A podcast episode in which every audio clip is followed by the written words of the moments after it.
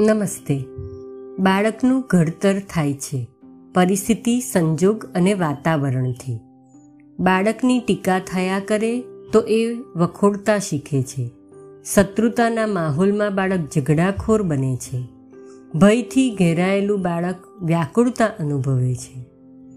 એને દયાપાત્ર ગણો તો તે પોતાની જાતને હીન સમજે છે.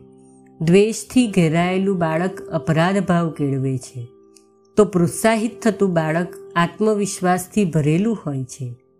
સહિષ્ણુતાની સાથે આવે છે ધીરજ.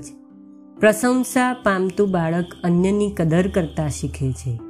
તેના બાળપણનો સ્વીકાર એને પ્રેમાળ બનાવે છે.